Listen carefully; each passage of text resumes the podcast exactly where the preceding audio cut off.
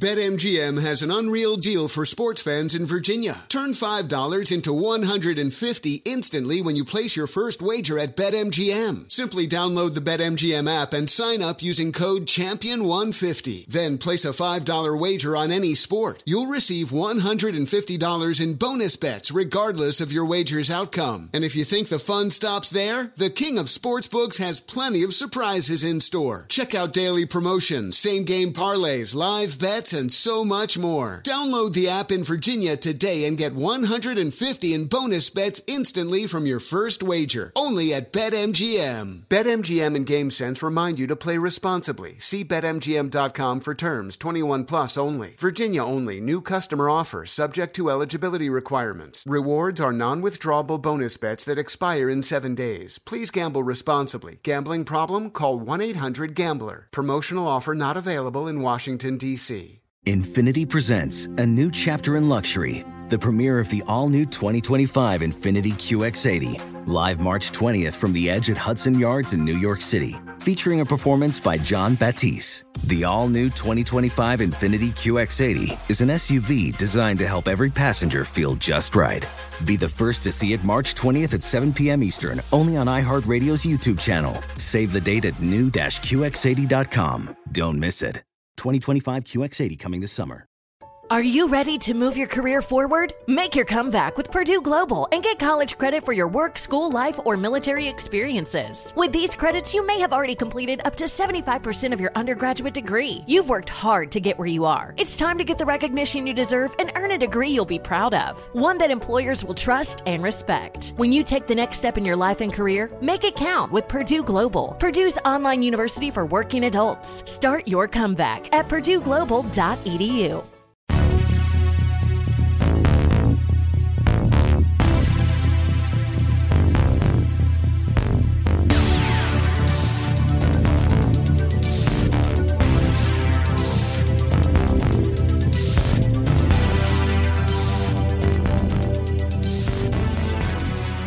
You're listening to 100 Words or Less with Ray Harkins.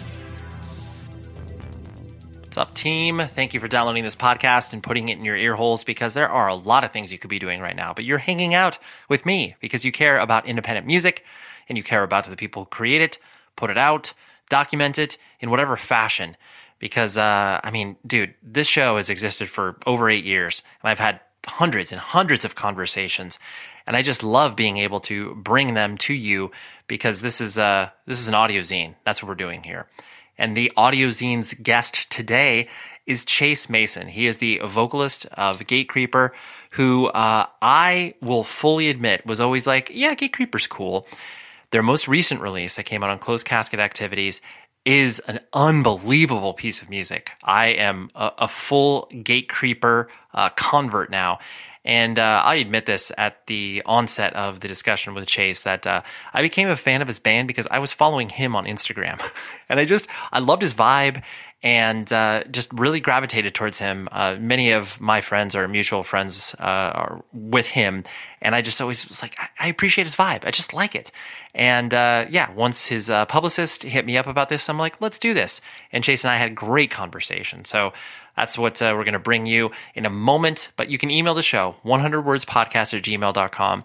Um, I've been noticing a lot of new recent listeners, or, you know, the past couple episodes have spiked, and I appreciate that. So if you're new around here, welcome. You take a seat over there and enjoy the conversations.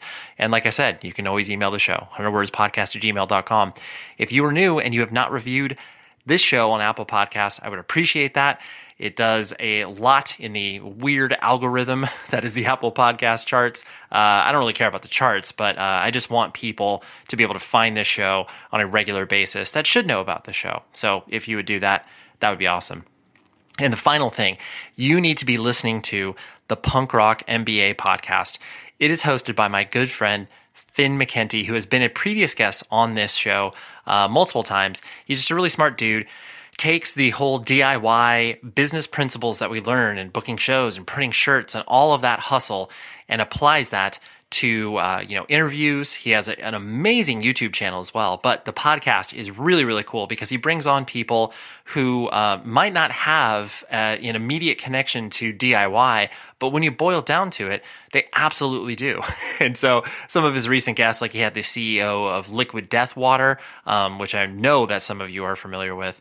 Um, and then he also has a lot of, you know, sort of like emo SoundCloud rapper guys who, you know, frankly, I don't pay attention to whatsoever. But when Finn has them on the show, I listen to the interviews and I'm like, wow, dude, I, I learned a lot. Here's this uh, person who has like over 5 million followers, like Little Xan. I don't know who Little Xan is. And maybe I'm just completely mispronouncing his name. But, anyways, what you need to do is listen to his podcast. I wholeheartedly endorse it. And uh, yeah, you just need to. And you'll become a smarter person because of it. So, uh, yeah, that's what we got. Let's talk to Chase.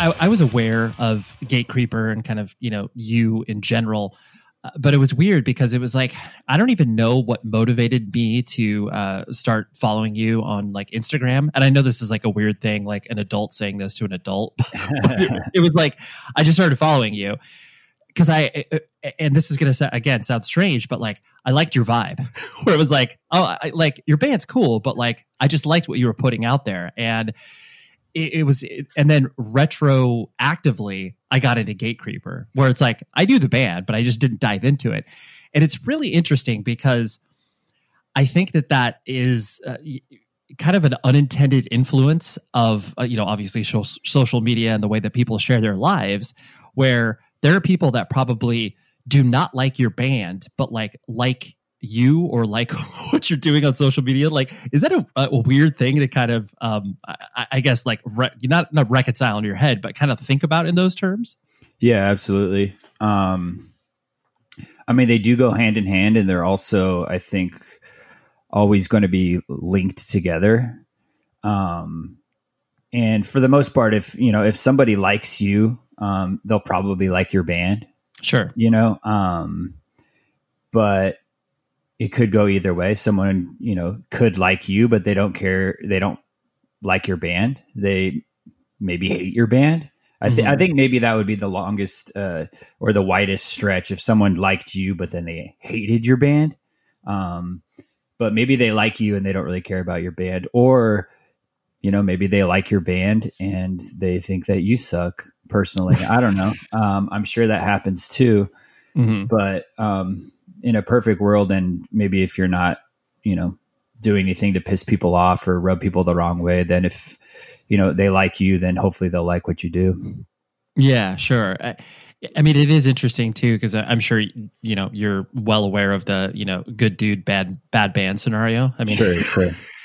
and but I, I think it it really does it, the the intimacy and the the touch that people can have on you know uh, people like yourself and then you know obviously celebrities and you know sports stars and stuff like that just to feel more connected and be like oh yeah they're actually a real human as long as they're obviously you know sh- sharing a version of themselves that you know makes the illustrates them as such. But when you you know like obviously what you do is you're not I mean, you're promoting your band, but you're not like shameless about it. You know, you're not like, like, hey, uh, you know, I gotta, I gotta post at four o'clock today because uh, I gotta do this thing. It's just like, oh no, well, we have a new record out. I'm going to talk about it. Um, yeah, yeah. I mean, I think it. You know, at least for myself, I try to maintain um, self awareness. You know, in everything, and not be uh, delusional or like pretend to do anything. Like, yeah, I'm I'm totally okay with um, promoting my own band or, or, something that I'm doing, but I'm not going to pretend like that's not what I'm doing. You know. Mm-hmm. Um, and I also try not to do the uh, kind of like the false humility thing. Um, that always kind of annoys me or, or rubs me the wrong way. Mm-hmm. You know, like if somebody say just you know we just put out a new record and it's like, hey guys, uh, I guess you know here's this record, and you know I I think that it's pretty good. Like hopefully you guys will like it too. Um, I I think that people are kind of scared to, uh, or it's looked down upon because they think that you'll you seem like overconfident or cocky. Um, if you're just like, hey, just put out this record, it's really cool. Check it out. You know, um, Right. I think a lot of things are veiled in this like f- false humility where people are just almost uh, ashamed or or because of social media kind of scared to just be proud of what they do. Um, Sure. But I've I've tried to um, just put it all out there like, hey, just put out this record. I think it's sick. Hopefully, you know, listen to it. Right. Hmm. yeah. And it, it- I mean, it, I felt weird kind of like leading the conversation with this, but I, I think it's something that, you know, I mean, whatever. I, I'm a 40 year old adult. You're, you know, in your early 30s. Mm-hmm. And I, I think it's, it's just interesting to be able to, we have grown up in a music world where, you know, the internet was in its infancy and then trying to understand now how we get attracted to art and people that put out you know music or whatever it is that we uh, support and then how that reckons with social media i just i just find it fascinating that's all Yeah, yeah. I think that our our generation, I'm probably on. You know, if you consider us still, even though you're you're older than me, still in the same generation, I'm I'm probably the end of, you know, the younger part of the generation where I still remember growing up without having the internet, um, or at least it not being how it is today. You know, um, you know, I was a teenager when kind of the internet became a real household thing. You know, at least one one house in the uh, one computer in the house. Somebody had the internet or like dial up. But I remember it before that. I can't say that I was really playing music or um, involved in like music industry or whatever that during that time. But I remember life before everything was on the internet. You know. yeah right yeah you, remember the analog nature of the world yeah but i mean there's just people that are just a few years younger than me that um you know that's all that they ever really knew they've all Absolute- they've really known Yeah, absolutely. It's like I mean the the dawn of the MySpace era. It's like you know that was the first time in which music was so readily accessible, where you didn't have to go and you know LimeWire and Napster or whatever. It's like yeah, I, I agree with you.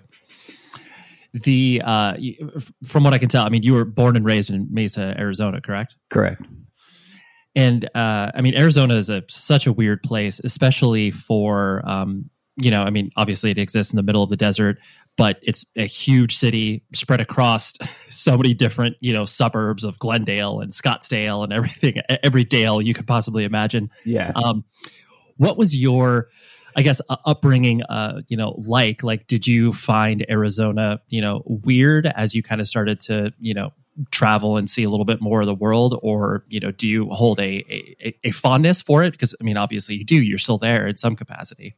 Yeah. Um well it sounds like you're somewhat familiar with arizona. You know there's like um phoenix where i actually live in the city of phoenix now but there's all this surrounding cities or suburbs kind of um, that are considered phoenix still you know like the phoenix metropolitan area. Um, they have their own s- city and you know your address might be scottsdale or mesa or whatever but um, to simplify things i would you know even before i lived in actual phoenix city and i lived in tempe for most of my adult life if someone outside of arizona asked me where i lived i would say phoenix just because it's easier. Um, but i grew up in mesa which is like a suburb of, of phoenix. And to answer your question I once I started traveling around, I definitely realized how weird it is, or at least kind of a um, an interesting sort of bubble that I lived in. Um, Because in Mesa, in particular, in the area of Mesa where I grew up, um, it's very heavily Mormon populated, and uh, my family is Mormon, so um, I thought that that was normal. You know, um, I thought that it was like that everywhere. I was like, oh yeah, there's this many Mormon people every everywhere in every city or every state. But then once I started traveling or meeting people outside um, of the state or that lived on the East Coast, they're like they didn't even know what a Mormon person was. Um, yeah, let, but- alone, let, let alone LDS, where it's just like, what? What are you talking about? yeah, but where I grew up, that was like the you know LDS church is like pretty much in the ma- majority, um, and I would say it's on par with m- most places in Utah, maybe not more. um, for for whatever reason. This there's kind of like a settlement or whatever you'd you'd call it in Mesa. Um, so that's definitely something that I've found weird or um, unique about where I grew up um, and the circumstances that I grew up in, I guess. Yeah, I did. Honestly, I didn't know that there was such a large contingent uh, of you know Mormonism and LDS in Arizona. I mean, you know, most people presume or can make the connection between Utah and that, but um, I didn't know there was such a prevalence there. Yeah, Mesa and, in particular. I mean, all over, but Mesa in particular is kind of known for that. Oh, interesting. Okay. Um, and you know, b- because you were brought up in a religious household, uh, when was the first time that you, I guess, started to like push against that or question that and start to, you know, kind of reckon with, you know, what faith meant to you because you were, you know, so immersed in it? Um, I was very young. Um, you know, the I, I kind of tell this story pretty often when you know discussing how I was raised, but I was probably like five years old when I told my, my parents I didn't want to be Mormon because they wouldn't let me go to some uh, a kid in the neighborhood's birthday party on Sunday.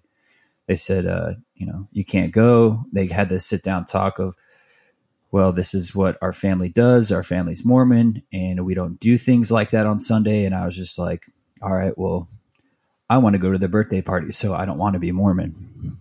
Right. Simple as that. Yeah. yeah my five year old brain that made sense. And of course, um, it just kind of snowballed from there. I would say it's all downhill from there. Um, it kind of morphed in, into a more defiant attitude. Um, as you know, especially as early teens when I started getting into punk and skateboarding and all that, um, it kind of all rolled into like a, a defiant or anti-authority sort of thing, um, mm, where it's like, sure whether it's against the Mormon church and their beliefs of like, I've been told not to do this. Um, in my brain, that's something that's fun, and I probably should do exactly what I've been told not to do, you know?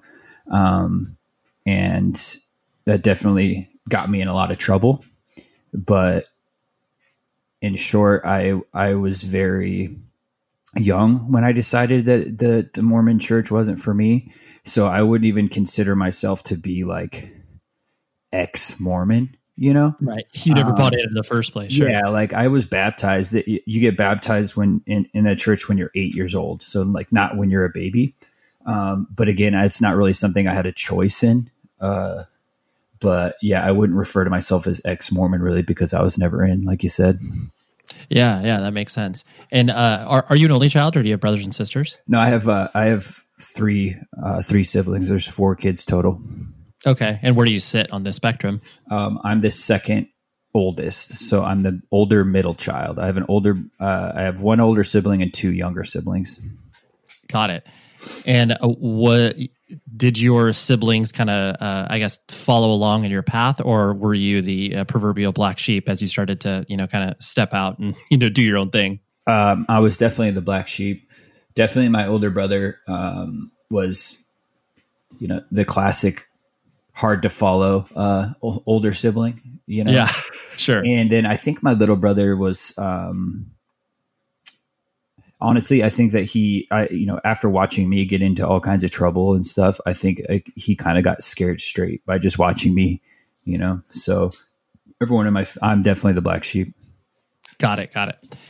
Um, and, and, what did your parents do for a living? Like, you know, I guess why, uh, why Arizona kind of in the first place that they, you know, always live there? Um, yeah. So I, th- my, my, both of my parents grew up in Mesa as well. Okay. Um, and my dad's family, um, they were, you know, his dad was a uh, orthodontist. Hmm. And, um, so my dad is an orthodontic technician. Okay. Um, he makes retainers and other like appliances for um, the mouth. You know, like p- mostly like post, pr- you know, pre braces or post braces. Okay. Um, yeah. Because now my uncle, my dad's brother, is an orthodontist, um, so he works for him. So it's like a second generation practice, I guess. Got it. And um, and he also was a seminary teacher. So again, like at LDS, um, the the Mormon Church, they have kind of like uh, if you're not familiar with seminary, it's just it's kind of like Bible study, I guess. Mm-hmm. Um, but it's actual like high school um, level like class that you'd go to every day, just like you would like a, a math class in high school.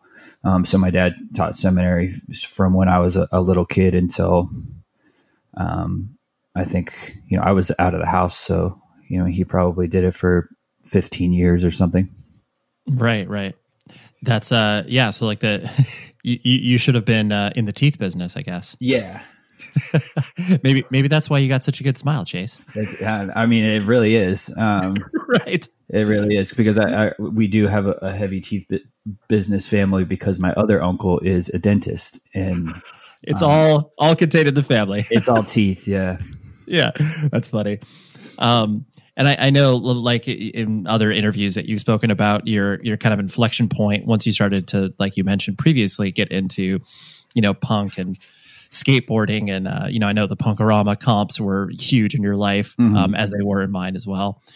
Oh, something I find interesting about those, uh, you know, a, a lot of the the comp life that you know people like us were living in, where it's like, yeah, you had your bands that were really instrumental in you know kind of your your first tier bands you know whatever your offsprings and stuff like that but then or your bad religions but then once you kind of like went uh, one level deeper uh, either on those comps or obviously started to buy the catalog of you know those particular record labels what were kind of the weirdo bands that you know i guess were second tier for you that you started to get attracted to ooh uh, good question um i think one of the like the not the a-list bands on the um I think they were Epitaph. I remember Ten Foot Pole. Oh hell yeah! I really like that band, but uh, you know they're not. They're I mean they're not Pennywise and they're not uh, NOFX or whatever. But so I would. They're not the top tier, but I really like that band for some reason. Mm-hmm. Um, and I'm trying to think because my cousin, who you said, do you say that? Do you say that you're 40? Yes. Okay, so I think that he, he's like right around your age, if not your age, but he's the one that got me into a lot of this stuff. So he was already into skateboarding and into punk, and um, you know, he, I got a bunch of hand me downs from him, and he's he's your age. So he was like really into Bad Religion, um, Good Riddance, Propaganda, um, and then you know mostly all like the Epitaph and Fat Records stuff. But he uh, he also liked some hardcore like victory records sort of stuff. And mm-hmm. I remember like hearing turmoil from him and uh earth crisis and snapcase. Um but i'm i'm trying to think as far as there was also kind of like the weird contingent that um like the christian punk sort of world. Oh sure. Absolutely. So like uh, mxpx was like a really big band for me. Mm-hmm. um and I think that they were just kind of like lumped in with a lot of that stuff, at least for for kids my age. Sure. Um, but I think there was a little bit of influence from my parents, um, whether it was like actively or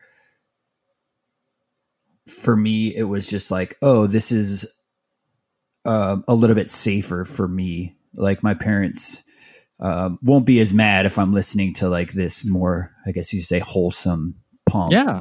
Because um, they're already not really down for it.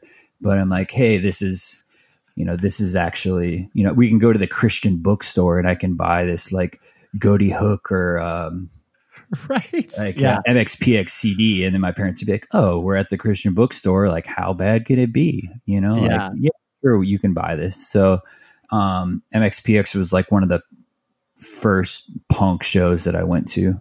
Um, and, uh, that's great. No, I, yeah. I, I honestly love that story just because it is, um, you know, when you're navigating your musical taste and then you know the quote unquote oppressive nature of your parents it's difficult to be able to like you you want them to you know uh, for lack of a better term kind of you know approve of what you're listening to like i.e be permissive you know for yeah. the music that you're listening to so you're like hey here's the lyrics and like trust me this is okay and so like i, I totally get that feeling of just like this is like I, I promise, like this is totally fine. Yeah, yeah, it's like a the easier, softer way. You know, Yeah. um, it was. It's.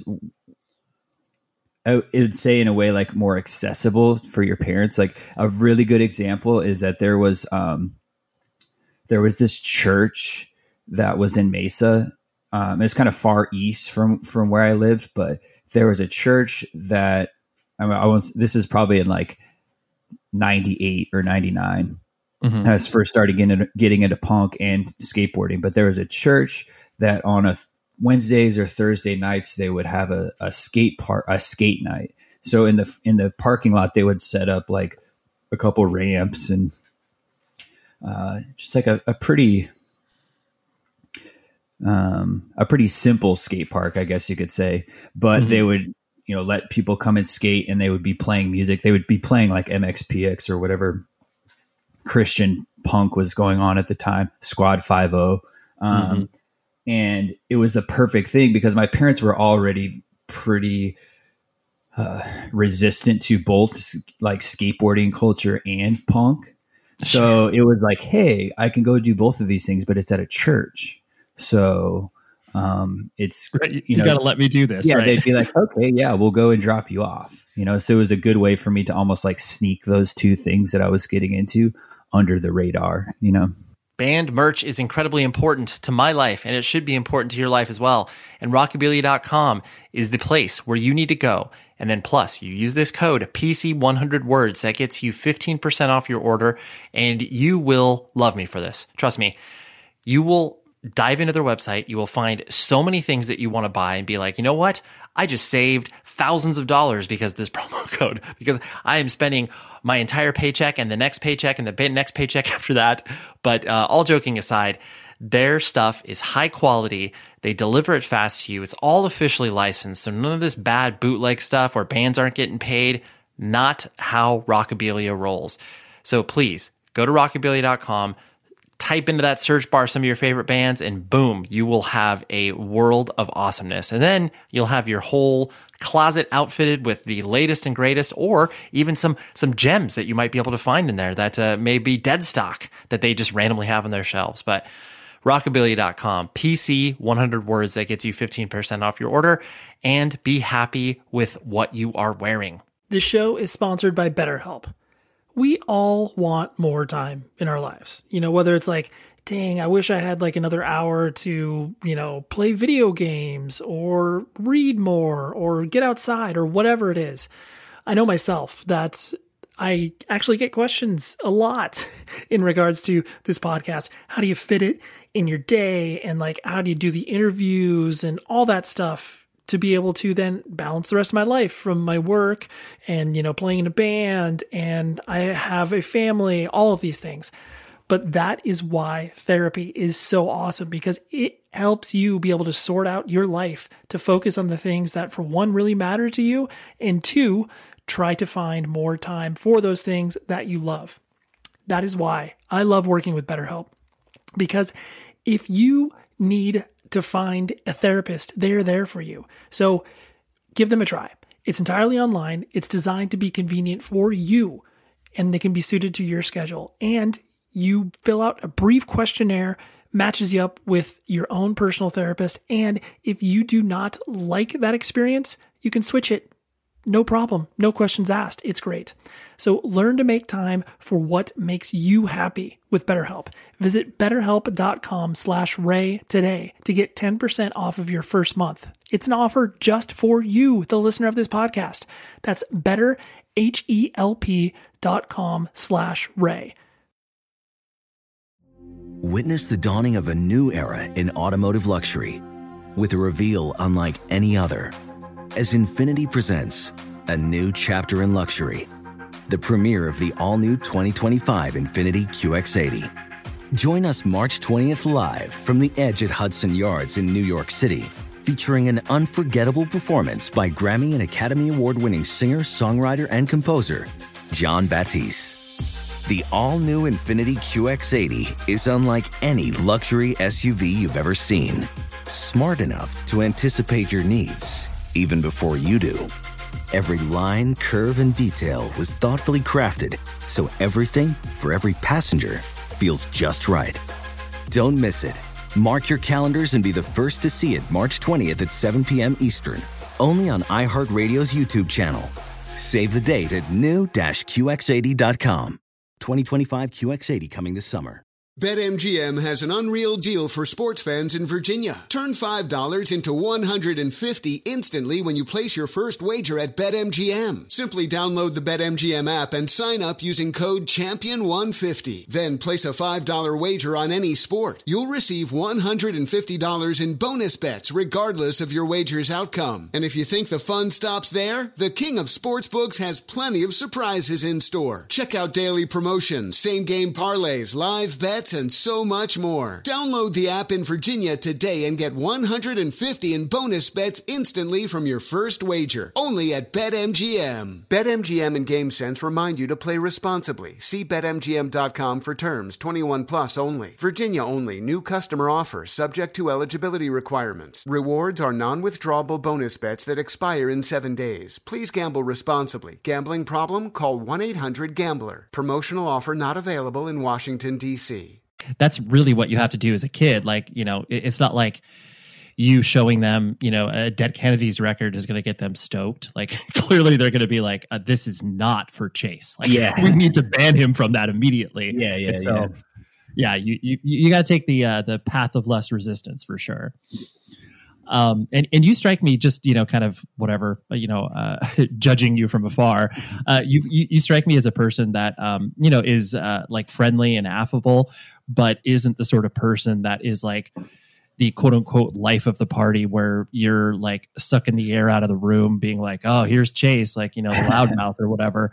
Um, has that kind of always, like, first of all, am I accurate in that description? And second of all, is that kind of, you know, what you kind of always have navigated the world with? I think so. Um, I would, I would, I would like to think so. Um, Sure. you hope so. Yeah. yeah. I mean, I'm not like, uh, I think it comes back to the way that I was raised. Um, you know, like I'm not a super loud, like opinionated person. Um, but it is always something that I've just been able to, you know, get along with everybody, you know. Um, I definitely, there's definitely a part of me where I was, when I was younger, I remember hang, whether it was my cousin and his friends or just like older people, I was oftentimes like the younger kid, and I was also a really small kid. Um, and I was hanging out with older people, and they either thought I was really funny or I was kind of like the crazy kid. You know, I kind of had to like make up for being younger and smaller by doing crazy things. Mhm. Um, so whether it was like jumping off the roof naked into the pool or um, whatever it was, I was there was definitely always kind of like an urge to um, perform, I guess, or even if it was just to make people laugh.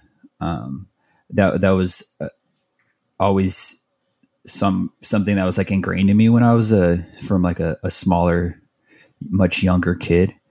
Um, but and then say like in high junior high or high school where um, a lot of my friends that I played music with or that we were into like more alternative or like underground um, had more underground interests whether it was music or whatever it may be um, a lot of my friends would get bullied by other people at school you know they would like what's up you emo you know like what's uh Right.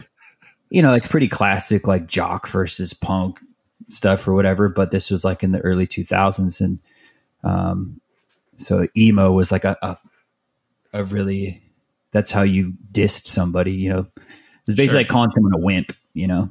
Yep. And, uh, but my, fr- you know, I, my friends would get bullied, but for somehow I always circumvented that. Like I somehow found a way to make these people that would probably were supposed to be bullying me to like laugh or even like be friendly with me. Um, so I don't know. Like I, it's interesting that you pick pick that up, but I don't know that. Yeah, it's to answer your questions. It's pretty correct. I would I would say. Yeah, yeah. No, I and I think it honestly like in you know, kind of understanding your musical journey and like the art that you've put out in the world, um, you you strike me as a person too that your music interests you've always kind of painted with a really broad brush. It's like, you know, most and like this is coming from a person who like worked at Century Media for like ten years, where I noticed a very very distinct difference between kids who are raised with like you know just kind of the metal scene and then versus kids who are raised obviously in like the punk and hardcore scene like you know there's a distinct difference between the two. Not saying one's better than the other but i think that your willingness to you know uh, whatever listen to a bunch of different styles of music is not something that is uh, as permissive within the metal scene. And, and so I, find it interesting that you've been able to kind of take all those influences and then you know even though you know no one would ever be like oh yeah gatecreeper kind of sounds like mxpx like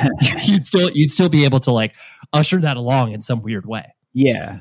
Um i it's definitely interesting because i would say for a couple of reasons. Um you know like a lot of my peers um or some of my peers even some p- people in my band um you know around the time that we had spoken about you know like the Punk-O-Rama compilation times or whatever you know mm-hmm. in, in on a sep in the same timeline in metal that was a lot of nu metal you know um True. so for me i took the punk route and um you know there's a lot of people my age who might play in metal bands now um who they during that time they were into nu metal um so it, it I think I took a little bit of a different route. And then also, I don't know if it's they're related, but a lot of people in metal, like um, I find myself relating to and becoming friends more with people that I've met through music that are maybe more involved in like hardcore. Um, even though I've never identified as like a hardcore, you know, quote unquote hardcore kid, you know, mm-hmm. um, I've always existed in the same existed in the same world, and that might be from being from somewhere like Arizona or Phoenix, where um, there's not a whole lot of separation. You know, like punk and hardcore and metal. You know, it, it all kind of exists together. You're just into underground music, and you go to all those shows. And, and are all those bands even play the same shows? Yeah, it's um, true.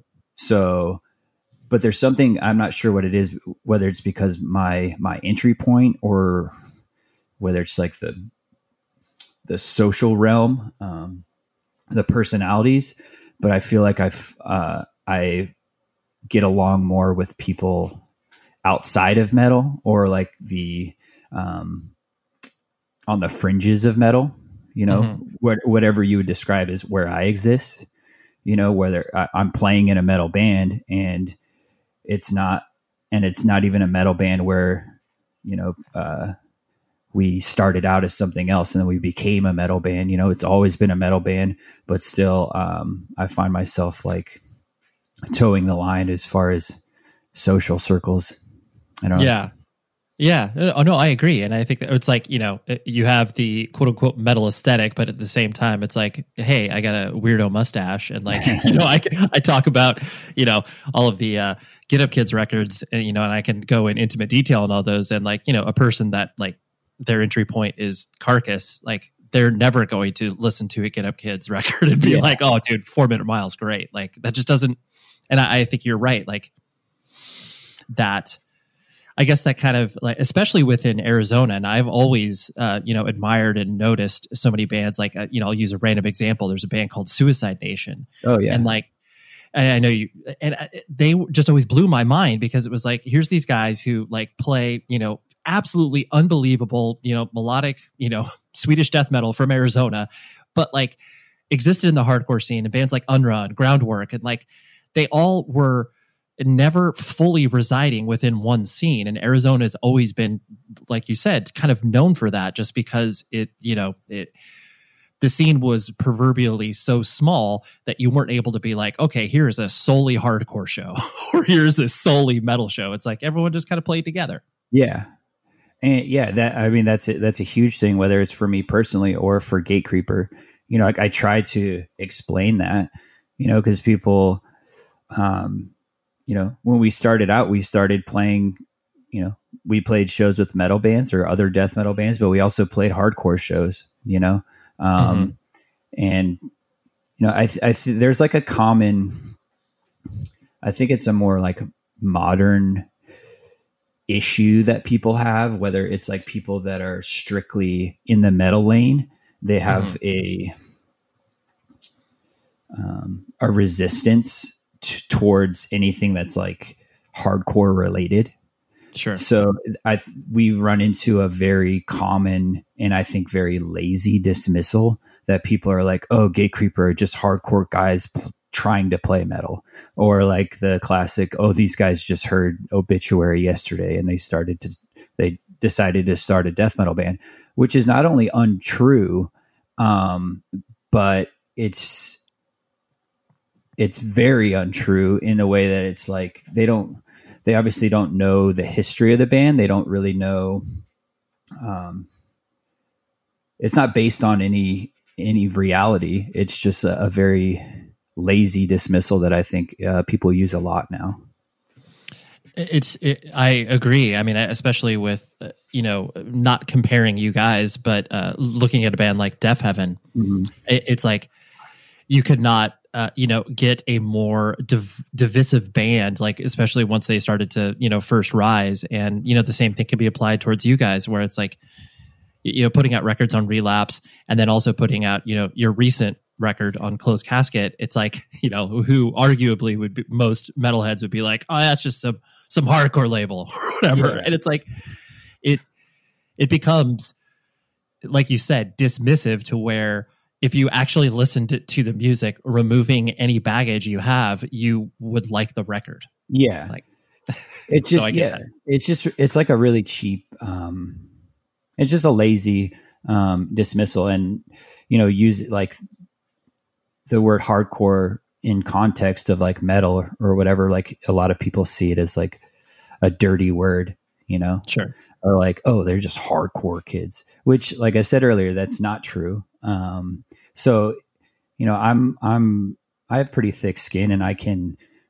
If people don't like my band, that's totally fine, you know. Um, but it that sort of stuff always kind of annoys me, just because I want to be like, okay, here's the here's the here's the truth. This is not true, but you know, I'm not going to waste my breath doing that. Um, but you know, maybe some people get metal purists get turned off when I, like you said, talk about Get Up Kids or Jimmy Eat World or whatever. But it's it uh, it makes me feel good that there's people like you who have heard that and are like, oh, that's cool, you know. So yeah, there is, there's probably people on both sides that either hate that or love that. Yeah, no, it's true. Um, what was your uh, i guess like as you were going through school and you know you were completely immersed within uh, you know all of the independent music that you were shoving in your head um, was there ever kind of like a life path in regards to okay i'm going to grow up and you know like be in the teeth business or is it just like i'm just kind of you know wandering around um i mean as far as career wise um, yeah i never really had much of a path um, I mean, it sounds corny, but like I always wanted to play in a band. You know, I always sure. had the the rock star dreams. Um, and but that's not something that you can like tell your parents and they they uh, are very stoked about. Um, yeah. There was there was maybe a time when I was in I was like early 20s and I was in community college and I and I wanted to teach elementary school. Okay. Um, because I like I've always had a way with with kids, like kids like me. I like kids. Um, it's just a you know because I have a big extended family, so like I have a bunch of younger cousins, and now I have nephews and nieces, and I thought that that would be it was. Uh, I guess it wasn't even something that I was like really passionate about. It was more of like, oh, I guess I got to figure something out to do, you know? Right, right, right. Um, was like a default but that kind of that that went away, and I'm I'm kind of glad. But um, and also as far as just like a life path, I think that um, if you've ever heard me talk about things, and you probably know as well, but like drugs are a big part of my my story. So mm-hmm. I think that I got into that very young, and that just got in the way of anything that could have been um, you know, like help me, you know, have any sort of direction, you know. That Sure. that became my direction and then I was just like coasting through life and just trying to get by, you know. Yeah, no, absolutely. Yeah, that was going to lead into my, you know, next year. The, you, your your descriptions of your experiences with your you know battle with uh, you know addiction and your you know because you've been sober now for what like eight years or so Yeah. Um, yeah I, I I I say like I don't know because I know exactly because I've shared it Yeah. It's like, oh yeah, around seven and a half years now. but um, I, I, I'm going to guess that you are probably, you know, now that you have distance from it, you probably attribute most of your battles with, uh, you know, drug use and like, you know, not just recreational drug use, like really dark drug use. Where you know, like, were you actually living on the streets, or was that um, kind of hyperbole? Um, I never. I would say that I I was homeless, but I never had to live on the streets. You know, it was Got it. more kind of like a couch surfing homeless situation. Sure, which is still obviously not ideal. I just was, Yeah. I wasn't trying to be like, oh, dude, you weren't actually homeless, Chase. You didn't yeah, really live you never hard life. in the park. Um, yeah so, totally um but i'm gonna guess like like you said you really leaned into the fact that you were trying to rebel and uh, you know be anti-authoritarian against everything that you had been kind of you know brought up with Mhm. um, i'm sure as you were going through it you weren't able to articulate that but do you think a lot of it stems from that Oh, absolutely. Okay. Um, you know, like I, I talked about before, it was like it started as you know not being able to go to a birthday party, um, and then it started with other things where I was told not to do something, and I did it, and I enjoyed it, and then it snowballs, and it became really dark. Whether it's like you, if you remember, for people of our generation, Dare.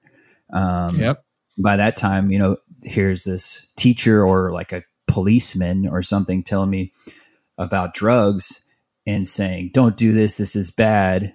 And in my sort of sick reasoning or kind of like exaggerated, defiant, you know, state, I was like, they're telling me to do this. I want to do this immediately. You know, like not only am I not scared, I'm like excited to do this now because I've been told not to do it based on historically everything that I've been told not to do has been enjoyable or fun.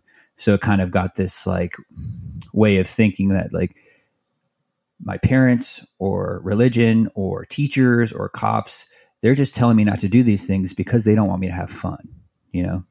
mm-hmm. Which is like for a kid, that's like a very dangerous way of thinking.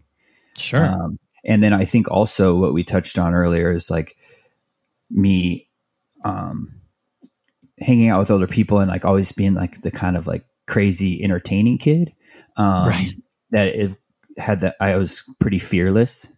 So when it came to drugs and like a lot of things were because people asked me like, you know, I did started doing drugs when I was probably like 13 and I I think I did heroin for the first time when I was 16 and I was actually telling uh, I was telling a friend about like you know my first experiences and they're like how did you get that? Like who gave that to you? Like weren't you scared? Like uh, but I wasn't at all. And and you know that was just my outlook but I think that most normal people are scared of that stuff for a reason but I was like the opposite I was like excited Yeah, I was. Or I was going to say, like, also probably curious because you're Yeah, like, hey, curious. it's right. This like forbidden fruit, and it's Mhm. right here. It's like, well, how bad can it be, or whatever. yeah Yeah.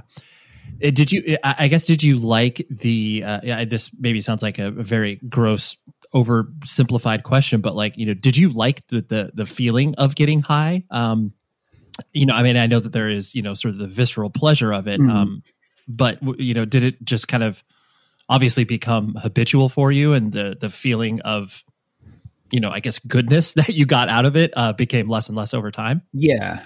Um you know, a lot of times in in recovery and anything like that you try to get down to like the reasoning um or you know, what was it that you were trying to escape from? You know, I I was, you know, I'm fortunate enough that I didn't really have too much childhood trauma or anything like that because a lot of people do. You know, like a lot of people are like, you know, this happened to me and this is what I was trying to escape. Um, but for me, I didn't really have that. Like there wasn't, you know, like not even something as as pretty minimal as like a divorce or anything like that. That was just like wasn't something that I that I had to deal with. But I think I was just I was just bored, you know, like um, I wanted to escape just being bored. You know, like I didn't want to be at school. Um, Mhm. I didn't want to just, you know, pretty boring suburban life. Um, and so, yeah, I can't attribute my, you know, drug use or substance abuse or, or getting high on any sort of real escapism um, as far as escaping some sort of trauma or or anything like that. But um, you know, it's just gonna be chalked up to that. I liked getting high. Yeah. Mhm. Yeah, for sure. And uh, you know, as you because you were doing this also in conjunction with you, you know, starting to play in some of your you know your first bands and you know getting the idea of playing shows and stuff like that. What what was actually your first like proverbial band where you actually like played a show? Um, it was a band that I played in. Uh, I played drums in, Okay, uh, and it was just me and some some kids from my junior high just playing cover songs. Really, oh nice. um, what covers did you? uh, we we did uh, the Ataris um, San Dimas High School football rules. Great Um, song, We great did song. A, we did Green Day Brain Stew. Like it was all just the songs that I first learned how to play on guitar. Uh-huh. Um, so I think we might have done Bro Hymn. Um, nice. uh, uh, we did a couple Blink One Eighty Two songs, um, and maybe But nothing nothing original. no, I think we rewrote like one original song or something. But also, uh, an important part that these were we were doing instrumental covers of these songs. That's so good. No one's singing. Yeah. Just just killing it on Just- instrumental. yeah, exactly. Just very rudimentary uh, versions of these songs. And so I played drums, and then I played bass in a band, and I was kind of like learned how to play all the instruments all at once. Um, And why why is why is that? Because usually, you know, kids get kind of attracted to one instrument or the other, but you, you know, are a renaissance man. So like did you just do that out of function? Yeah, I guess so. Um, I think it was like I had l- first learned how to play play guitar. Um, you know, like just enough, just learned enough how to play what I was listening to. Mhm. You know, like downloading MXPX tabs or like Blink One Eighty Two songs, where those songs and Green Day songs, you know, like it's pretty good stuff to be able to learn uh, to to learn how to play guitar because it's so easy to play.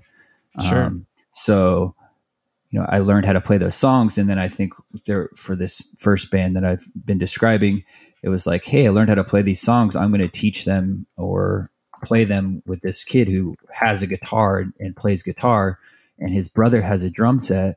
So we're going to go in his room, and you're going to play guitar, and I'm going to play the drums. It was just that simple, you know. Right. Did that did the band have a name? Um, I think we went by the name Down by One. Witness the dawning of a new era in automotive luxury with a reveal unlike any other as Infiniti presents a new chapter in luxury, the premiere of the all new 2025 Infiniti QX80. Join us March 20th live from the edge at Hudson Yards in New York City, featuring an unforgettable performance by Grammy and Academy Award winning singer, songwriter, and composer, Jon Batiste. The all new Infiniti QX80 is unlike any luxury SUV you've ever seen. Smart enough to anticipate your needs, even before you do. Every line, curve, and detail was thoughtfully crafted so everything for every passenger feels just right. Don't miss it. Mark your calendars and be the first to see it March 20th at 7 p.m. Eastern, only on iHeartRadio's YouTube channel. Save the date at new-QX80.com. 2025 QX80 coming this summer. BetMGM has an unreal deal for sports fans in Virginia. Turn $5 into 150 instantly when you place your first wager at BetMGM. Simply download the BetMGM app and sign up using code Champion150. Then place a $5 wager on any sport. You'll receive $150 in bonus bets regardless of your wager's outcome. And if you think the fun stops there, the King of Sportsbooks has plenty of surprises in store. Check out daily promotions, same game parlays, live bets, and so much more. Download the app in Virginia today and get 150 in bonus bets instantly from your first wager. Only at BetMGM. BetMGM and GameSense remind you to play responsibly. See BetMGM.com for terms 21 plus only. Virginia only. New customer offer subject to eligibility requirements. Rewards are non withdrawable bonus bets that expire in seven days. Please gamble responsibly. Gambling problem? Call 1 800 Gambler. Promotional offer not available in Washington, D.C. Spring is a time of renewal, so why not refresh your home with a little help from Blinds.com? We make getting custom window treatments a minor project with major impact. Choose from premium blinds, shades, and shutters. We even have options for your patio, too. Blinds.com invented a better way to shop for custom window treatments. There's no pushy salespeople in your home or inflated showroom prices. Our design experts can help you find the perfect window treatments on your schedule. We'll even send free samples directly to you. Plus, we can handle the measuring and installation for you. Unlimited window treatments installed for just one low cost. And with Blinds.com, you'll always get transparent pricing, no hidden fees. Our free shipping and 100% satisfaction guarantee can put the spring back into your step and into your home, too. Shop Blinds.com right now and save 40% site wide. Get 40% off for a limited time at Blinds.com. Blinds.com. Rules and restrictions may apply. That's that's really good, actually. I, I'm That's- pretty. I'm sure that there's like 500 bands called Down by One, but um, Sure. No, I I mean, yeah, I can't I can't I mean, I'm sure there's 500 local bands, but yeah. yeah, Yeah. I li- I like that. Um so w- and when you started to I, I guess for lack of a better term, like your your more like serious band where you actually started to, you know, play shows out of town and, you know, kind of like have the first taste of what it's like to be in a quote unquote professional band. Mhm. Was that like more in the like Spirit of Drift days or like what what would you kind of place that? uh, Gatecreeper for sure. okay, Um, got it. like I played in a band um, when I was, you know, from when I, my first like metal band, I guess, when I was like 18 to probably 22 or so. Um, and we played, we played a lot of shows. Like we kind of did a lot of like opening for opening shows or, you know, the local support on a lot of shows. We never played like out of town really. Okay. Um, Played the Rebel Lounge a lot. yeah. I mean, well, at that time it used to be called the Mason jar. Um, yes, that's true. but I, right. actually, uh, during I think during this era, it might have been closed for a lot of it because that that building was closed down for a long time. Mhm. Um, but there was like the modified, uh, Yeah. Yep. and there's a place called the Fix. Um, the Nile was closed during this time, um, and there was a couple other like random uh, uh, DIY spots, you know, Mhm. uh, like practice spaces that would have shows. Um, and but Gatecreeper is the first band that I toured with, and that was also like I started Gatecreeper after I got sober, so I I was actually never even you know touring or I'm sure that they, there's a connection there, but I wasn't able to really do anything or or play at a professional level until after I got sober. Sure. Yeah. I would definitely say there's probably a connection there. Yeah. um, and did you, you know, as you started to experience kind of the the touring life and um, you know, like whatever selling merch and like all the the trappings of what a you know quote unquote professional band would look like, um, you know, did you enjoy tour? Did you enjoy the business aspects of the band? Like, were there things that were different than what you expected? Um, I mean, I enjoy the the the business stuff for sure. You know, like I was, um, we just recently got a manager, but like I've been the manager for the band in pretty much the whole time. Um, Mhm. and you know, again, being very open. Uh, you know, I used I learned business by selling drugs. Um, like it's, you know, the business model of selling drugs and selling T-shirts on tour is not really that much different. You know. I, I, yeah, I was gonna like that's really interesting to me, just because I mean I, I get what you're saying, um, like the basic principles of you know, hey, I'm showing up at a place and like you, you got to trade this product for this money or whatever. Mm-hmm. Um, but you, you really do like it is kind of almost a one to one correlation, you would say. Yeah, I mean, it's like I bought these, you know, I bought this product for this amount, and I'm going to break it up into smaller amounts, and I'm going to sell it for way more than I bought it for. Um, and then when it's out, I got to like, you know, re up. I got to get more of this product uh, in time so that there's not a, a, lapse in sales. Like, it's all the same. I mean, it's not really that much different, and I and so I kind of uh, eased into that, and uh, I had some experience, I guess you could say. Right, right. It, it, the the one thing I wanted to pull out there is the idea that um, kind of what we were going back to originally, where it's like you know people uh, are uh, you know attracted to others' art based off of you know like oh I like that person or like that person seems trustworthy or whatever. Like, did you find that impacting? I guess your you know business from the the drug perspective, or it was like oh Chase seems like a good dude, like so you know we can get our score off of him. Like was that I, I mean, you know, I, am kind of joking, but at the same time, like it, it, seems like that would maybe influence it a little bit, or no? Um, yeah, I don't know. Like, I was definitely way more like, you know, just by nature, like a little bit sketchier. You know, when I was when sure, I, just you know, that's just part of the game. But um, I I do think that when I did use my uh my my junkie hustle for good when I started the band, which I've talked about before um, you know, not only like the business equivalents aside, but you know, when I, I was doing drugs and I was just very active in, in drug use, that's your whole life. And that's all you, you're like obsessed with it.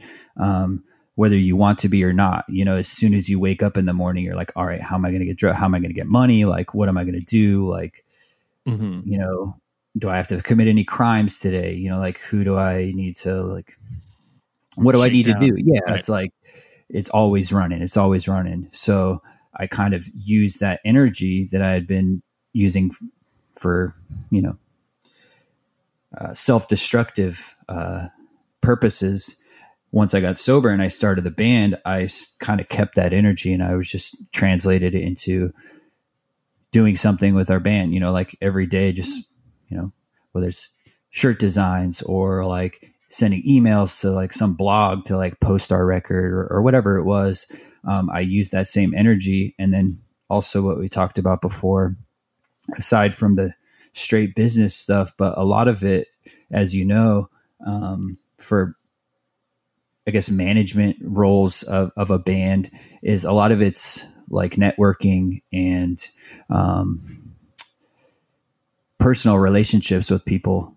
And that's you know we talked about that's something that i've always leaned into and i've i've always you know been able to do with ease. So i think that that's come into come into the picture as well because it's something that i genuinely enjoy you know and it's it's definitely um positively affected the band and what we've been able to do just based on like being somebody that people like or people that you know being someone that or a band that people want to give like a good opportunity to yeah it, it's really interesting because i've never heard anybody be able to articulate that um that through line like because you know usually the common expression that I see when people, you know, are, are doing band stuff at an early age and like, you know, you're learning like accounting principles and like all these things that you don't actually know that you're learning. But the kind of reverse engineering of what it is after a person goes through you know recovery it's like usually there's one of two paths. Like they get obsessed with um, you know religion or they get obsessed with like you know self-care like all of a sudden being like you know a really muscular human being or whatever. But like for you to be able to be like hey i'm gonna you know apply the same principles i learned here into an independent band like that's just you know i, I don't know that's to me it's genius but I, it's something that I, I haven't heard anybody else articulate yeah. Well, I mean, granted, throughout this whole thing, even when I was doing drugs, I was still obsessed with music. You right. know, I was still obsessed with music, downloading music, like an insatiable hunger for finding new music. Um, so I would definitely use the term reverse engineering on stuff like that, you know, like where I had this yeah. Junkie hustle or whatever. So when Gatecreeper first started, I remember reverse engineering, uh, like how do I find out about new music? Oh, there's the because at the time it was kind of at the tail end of like the the golden era of downloading like MediaFire, um, download blogs. Mm-hmm. So I was like, this is how I find new music. So I'm just gonna email all these people or or whatever it was, like smaller blogs or even like like Cvlt Nation at the time was like um, you know, a place where I found new music or other people found new music, and I just reverse engineered that and just started sending it to all the places that I would find new music. Right. Yeah. You would be like, I, I can, I can take this knowledge of things that I've already been craving myself, and then you know try to inject my band in there. Yeah. And yeah. and that's the same thing where people whether it's local bands or whatever like hey um, i'm trying to find somebody uh, a label to put out my my record or something like that. And for me it's just very simple like okay well look at the records that you like and look who put out that record and find out how to contact them. Or look at maybe not shoot for the stars and send it to you know like a huge label, but like see another smaller band and look on the back of their record and see who put it out if it's a smaller label and just like it's probably pretty easy just to send them an email, you know? So that sort of stuff is uh, just kind of a no brainer for me. But I guess mm-hmm. I understand that, like, that's not the case for everybody. Yeah, sure. Um, and kind of on that same line, the idea of applying yourself from the you know business perspective and like you said dedicating a lot of your energy that you know you had in your your hustle for you know the the drug life you were living how, how that clearly has also impacted your creativity as well, where it's like you're you're able to dedicate your resources towards kind of both of those things. Um, not everybody can kind of do that in that way where it's like sometimes people just kind of stick to like I'm the music writing person or like I'm the business person, but you've been able to kind of I guess toe both lines. Um, how I, I this maybe sounds simple, but like how are you able to do that? Does it come maybe a little more naturally to you, or what do you what do you attribute that to? Um, yeah, I think it comes naturally, and also, you know, it is a lot of work. Um, but it's it sounds corny or really simple that you know if you enjoy what you're doing, then it doesn't really seem like work. You know, sure. So looking back, like I've been working hard every day at things, but you know, in the moment, it doesn't feel like I'm working. You know, uh, whether it's just like talking to people from other bands or from you know promoters or whatever it may be um, or you know working on shirt designs or like working on whatever it is. Like i'm very hands on with everything uh, which can be tiring for myself and maybe even tiring for other people that i work with because i'm so particular. Um, and you know if if you look back and definitely like in relationships that i've had people are like you're you're a workaholic, you know. Um, but it doesn't seem like I'm working, even though I am working pretty much 24 seven. But it's just because I, I, like it and I enjoy doing it. So um, maybe some people really like to write music, but they don't really care for like the business side, or maybe people are really talented on the business side, but they're not able to, you know, write music. But there's definitely people that can do both. Um, and in my own case, I was able to do both for a long time. It definitely one or the other starts to, um, they it, it becomes harder and harder to do both.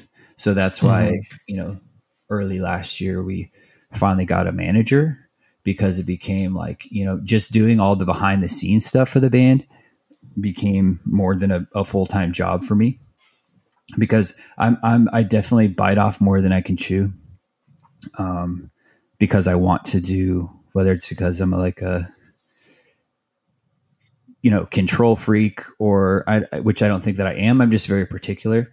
So I'm just like I would rather do this myself. Um, sure. Whether it's not trusting someone to do it the, the way that I want to or whatever it is, but I'm just like I'm going to do all this myself. Whether it's like curating, um, you know, as far as the uh, visual aspect of the band and then the music and then I was even like, all right, I'm going to tour manage us, the our band when, when, we're on tour.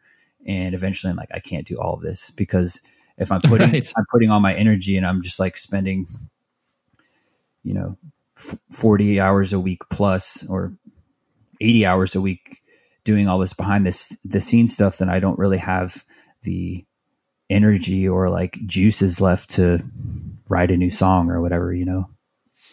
Yeah, well, I, I, I mean, honestly, hearing you kind of lay this all out to me, it, it definitely indicates like you're you seem like a curious dude. So, not only are you wanting to do these things because like you were talking about you know whatever some element of control over them but then you're also curious about how things like work very similar to you know what you were like when you were learning instruments where mm-hmm. it's like okay drums guitar like you're just going to kind of build off of it um and so it I think there's a little bit of that in there too. You know, not playing armchair psychologist here, but yeah, yeah, yeah. No, you're you're totally right. You know, like I am and that plays into to some of it too as, to um, why I stay so active in it because I, I am interested. Like I am interested in like the behind the scenes, like music business stuff. I am interested, and I've worked in say like the the promotion side of live music, um, and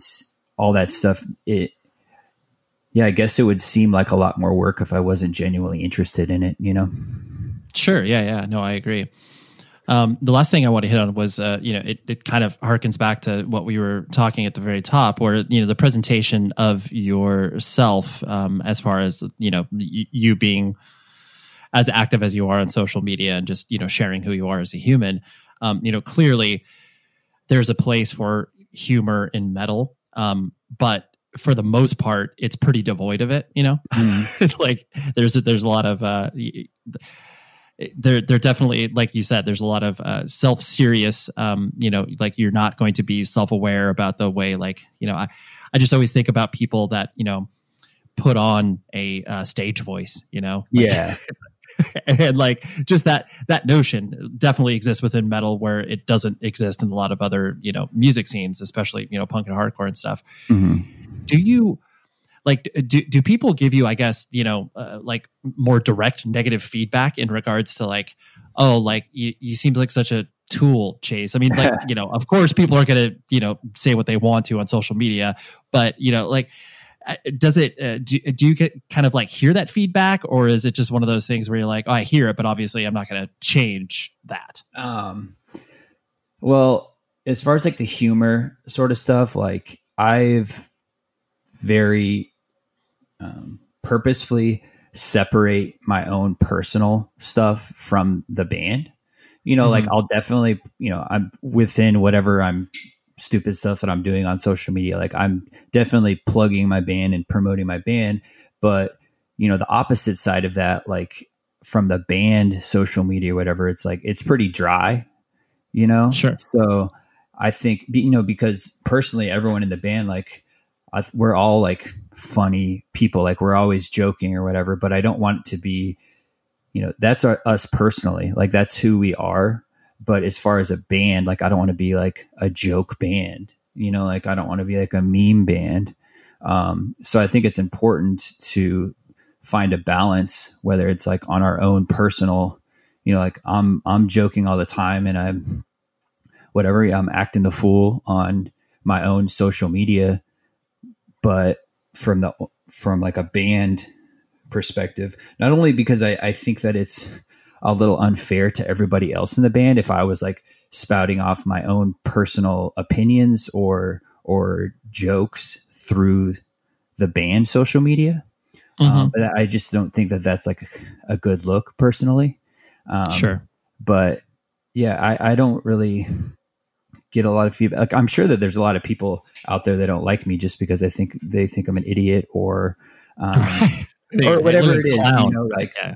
and like I said earlier, you know, like kind of like the false humility thing. Like maybe people think that I'm uh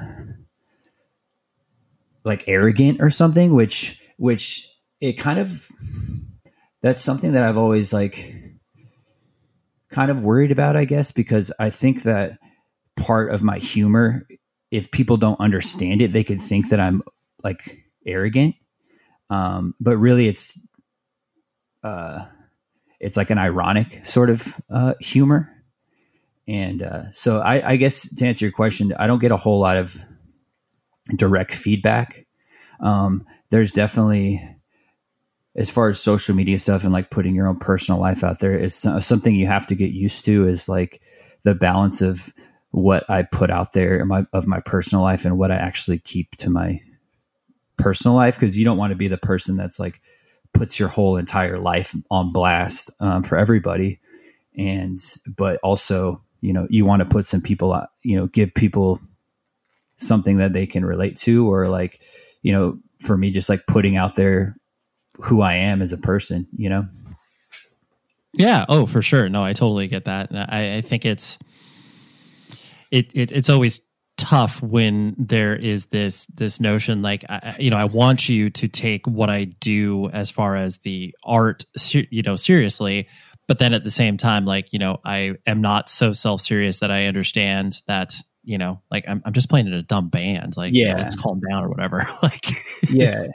in the in the yeah. social media thing it's like you know at first you know first say on tour and someone comes up and they're like hey Chase at first it's kind of jarring. You're like, I don't know who you are. Like, why do you know my name? But of course, like if I if when I was younger or even now, if I know of a band, even though I don't know them personally, like I might know who the singer is, like there's what their name is. Um, yeah. I might read interviews with them, or maybe I'll follow them on social media. So at first, I'm like, oh, okay, yeah, uh, it's it's weird. I have to get used to this. And then as it goes on in time, you know, like I'm saying, on a on an earlier tour of ours, and um, I'm at the merch table, and someone comes up and they like bring me a Red Bull, or they're like they ask me about my dog. They're like, "Oh, how's Bodie?" And at first, it's kind of jarring. Again, like, "Whoa, like, did I just get Nardwuar?" But no, um, right. That's like something that I put out there. So if it's I can't put this stuff out there and then think that it's weird that people actually are absorbing that information. Um, so it's just finding a balance of like you know because i am a, still like a private person you know like mm-hmm. i want to have some sort of privacy or like my own personal life um so it's it's like finding the balance of you know putting out there or like i guess not like purposefully being entertaining just for entertainment's sake but um you know just like things that i think are funny and like i said i've always liked making people laugh. Um, sure. And joking around with my friends or or whatever it may be. And you know it they're definitely mutual beneficial. Like we we started at the top you know like for the most part um you know if someone likes you then they'll they'll hopefully like what you do as far as um creative output. Um like do you know uh you know Finn McKenty of course yeah. yeah. So, I mean, I've been following him for a long time, like since he did the Metal Inquisition blog. Yep. And then like Stuff You Will Hate and like, you know, like Sergeant D. Like, I've been following it for a long time. So I, I I've I've always thought that he's had interested an interested interesting take on things. And I was talking to him the other day, and he, and he's the one that kind of brought that up of like, you know, if people like you and they're interested in you, then by default they're going to be interested in what you you know your music or your art or whatever it is. So, yeah. um, you know, I take that into account, and that may be, especially maybe of metal purists or like underground purists, they think that, um, you know, it might be frowned upon to like, you know, do your thing on social media and, and gain some sort of following. But at the end of the day, it's like, you know, if you want to do like, I want to I want to, I, I do this for a living now. Um, I have been for a while.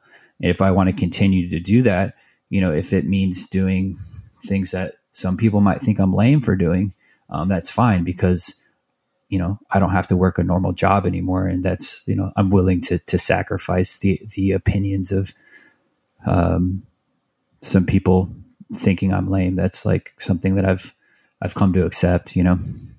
Yeah, for sure. Yeah, you're like that's that's fine. Like as long as I don't have to show up to a uh, you know office and do the thing. Well, no one shows up to an office now, but you get the point. yeah, yeah, and it's like I don't want to. you know, like I have a pretty uh, strict, you know, like a pretty sensitive barometer for things that I think are lame, you know, like or cringy or whatever. So I'm like, I'm not doing something that I that isn't authentic, but there's definitely a point where you, for me, you know, you want people to like you. You know, you want to be accepted or like validated on in whatever you do just by human nature. And I think I'm even more on the like more sensitive side. But um so it, it took me having to just kind of accept things and be like, hey, not everybody's gonna like me. Or like if someone, you know, if these people think that I'm like like getting caught up on like what everybody thinks about me. Like, what do these people, my peers, think about me doing this? And you just, it took a while for me to just kind of get over that. Like, whatever. Like, you can't pre- please everybody. I'm just going to be authentic and like be who I am. And if, you know, if people are receptive to that, then cool. If they're not, whatever. Like, I'm not going to let yeah. it eat my lunch. You know, like, I'm not going to let it rule how I interact um, online or, or whatever it is. You know, like I've just kind of resigned myself to to doing what I think is cool, um, what I think is funny, um, and hopefully people, you know, hopefully we're on the same page with a lot of people. And if not, cool. You know, if you don't like yeah. my band, that's cool. Um, if you don't like me, if you if you think that I'm an idiot, that's cool too. Yeah, right, right, exactly. It's just like, well, you're, uh, you know, there's plenty of other bands you can get into. So yeah. you, we're just, we're, you're not for me, or, or I'm not for you. That's why. yeah, and I, I try, like I said before, like I'm not a super opinionated person. Um, you know that that's something that I think that can get you in trouble online. Um, is you know being a little too opinionated or having some hot takes or whatever. Like, for instance, a you know one time I said something about nu metal, like I didn't like nu metal, and people got really upset. Um, and I'm like, oh, okay, you know, um, that's one of the few times that I've, I've voiced a specific opinion, and people, you know, had very strong opinions otherwise. So, um, it's just, you know, I, I try to avoid opinions uh, because that that'll give you a just that'll give people a reason not to like you um, more so than to people like you know, like if you voice some sort of opinion, whether it's an unpopular opinion or not, if people agree with you, it's just whatever. But if people don't agree with you, that's like a big issue, you know? Yeah. Oh, for sure. yeah. That's what, that's, that's what you're going to get in, uh, you know, quote unquote trouble just because it's like, oh man, we're going to, this, this is going to be litigated 15 times over and I didn't really meet it this way or whatever. Yeah. So, yeah. So, yeah, no, I totally get where you're coming from. Well, Chase, thanks for hanging out, dude. I really appreciate this, and uh, yeah, I appreciate uh, letting me pick your brain on all of these uh, random things that you probably haven't been asked before in some capacity. yeah, it's been fun. Okay, that was that, and thank you very much, Chase, for coming to hang out on the show. And uh, yeah, it was it was a great conversation. I'm actually going to have him on my Instagram live soon, so uh, yeah, pay attention to that once that uh, that comes out. Um, you can just follow me at xpurposex on Instagram. We're talking about records this weekend, so that's a fun one. Next week, I have Mike Reed from the almighty band called Small Brown Bike, who, um, you know, broke up in, uh, I don't know, 2005 or so, got back together, is putting out music occasionally, play some shows occasionally, but they're just an amazing band. I saw them, I don't know, a handful of times in the early 2000s, the early aughts, and uh, I love them so so much. And so out of the blue, I just randomly emailed uh, the singer Mike Reed, and he was like, "Oh yeah, let's do this." So that's what we got. And uh, that's what's happening next week. So until then, please be safe, everybody. The show is sponsored by BetterHelp. Trust me in saying that no matter who you are, mental health challenges can affect you, and how you manage them can make all of the difference. That's why everyone should have access to mental health support that meets them where they are and helps them get through. BetterHelp provides online therapy on your schedule. It's flexible, simple to use, and more affordable than in person therapy. Connect with a licensed therapist selected just for you. Learn more at betterhelp.com. That's betterhelp.com. Infiniti presents a new chapter in luxury, the premiere of the all new 2025 Infiniti QX80, live March 20th from the edge at Hudson Yards in New York City, featuring a performance by Jon Batiste The all new 2025 Infiniti QX80 is an SUV designed to help every passenger feel just right. Be the first to see it March 20th at 7 p.m. Eastern, only on iHeartRadio's YouTube channel. Save the date at new-QX80.com. Don't miss it. 2025 QX80 coming this summer. Hey, hey, it's Malcolm Gladwell, host of Revisionist History. eBay Motors is here for the ride. Your elbow grease, fresh installs, and a whole lot of love transformed 100,000 miles and a body full of rust into a drive entirely its own. Brake kits, LED headlights, whatever you need, eBay Motors has it. And with eBay Guaranteed Fit, it's guaranteed to fit your ride the first time, every time, or your money back. Plus, at these prices, you're burning rubber, not cash. Keep your ride or die alive at ebaymotors.com. Eligible items only, exclusions apply.